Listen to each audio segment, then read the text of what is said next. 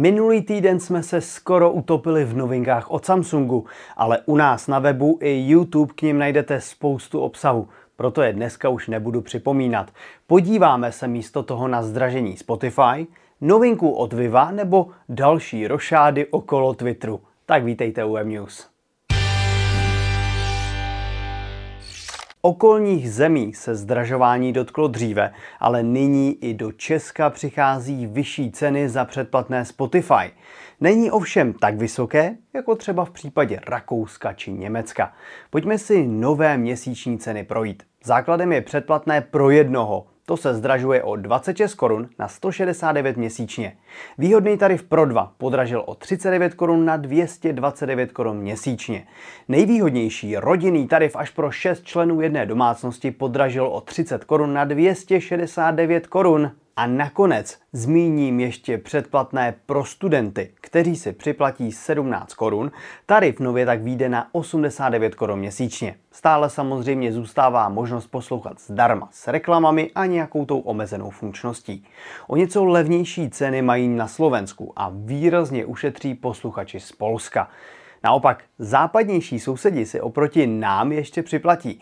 A pokud vás zajímá cenové srovnání s konkurencí a zda by nemělo smysl třeba přejít na novou jinou službu, určitě se podívejte na náš článek. Nový model Vivo V29 přichází do střední třídy a snaží se zaujmout hned na několika frontách.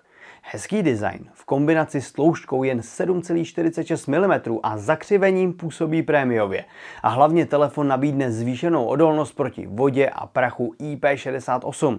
Vpředu potěší 120 Hz AMOLED panel a chválím i za 256 GB úložiště. Naopak škoda je chipsetu Snapdragon 778G, který má sice výkonu dost, ale rád bych zde viděl nějaký novější. Zpět ale k pozitivům. Hlavní snímač s 50 megapixely se chlubí optickou stabilizací a doplňuje jej 8 megapixelový ultraširokouhlý objektiv. A teďka pozor, vedle běžné diody zde máme přisvětlovací kruh, který umí přepínat mezi teplou anebo studenou bílou a umožní vám přirozeně nasvítit třeba portréty. Telefon vstoupí na náš trh 15. srpna a již nyní si ho můžete předobjednat za 12 000 korun.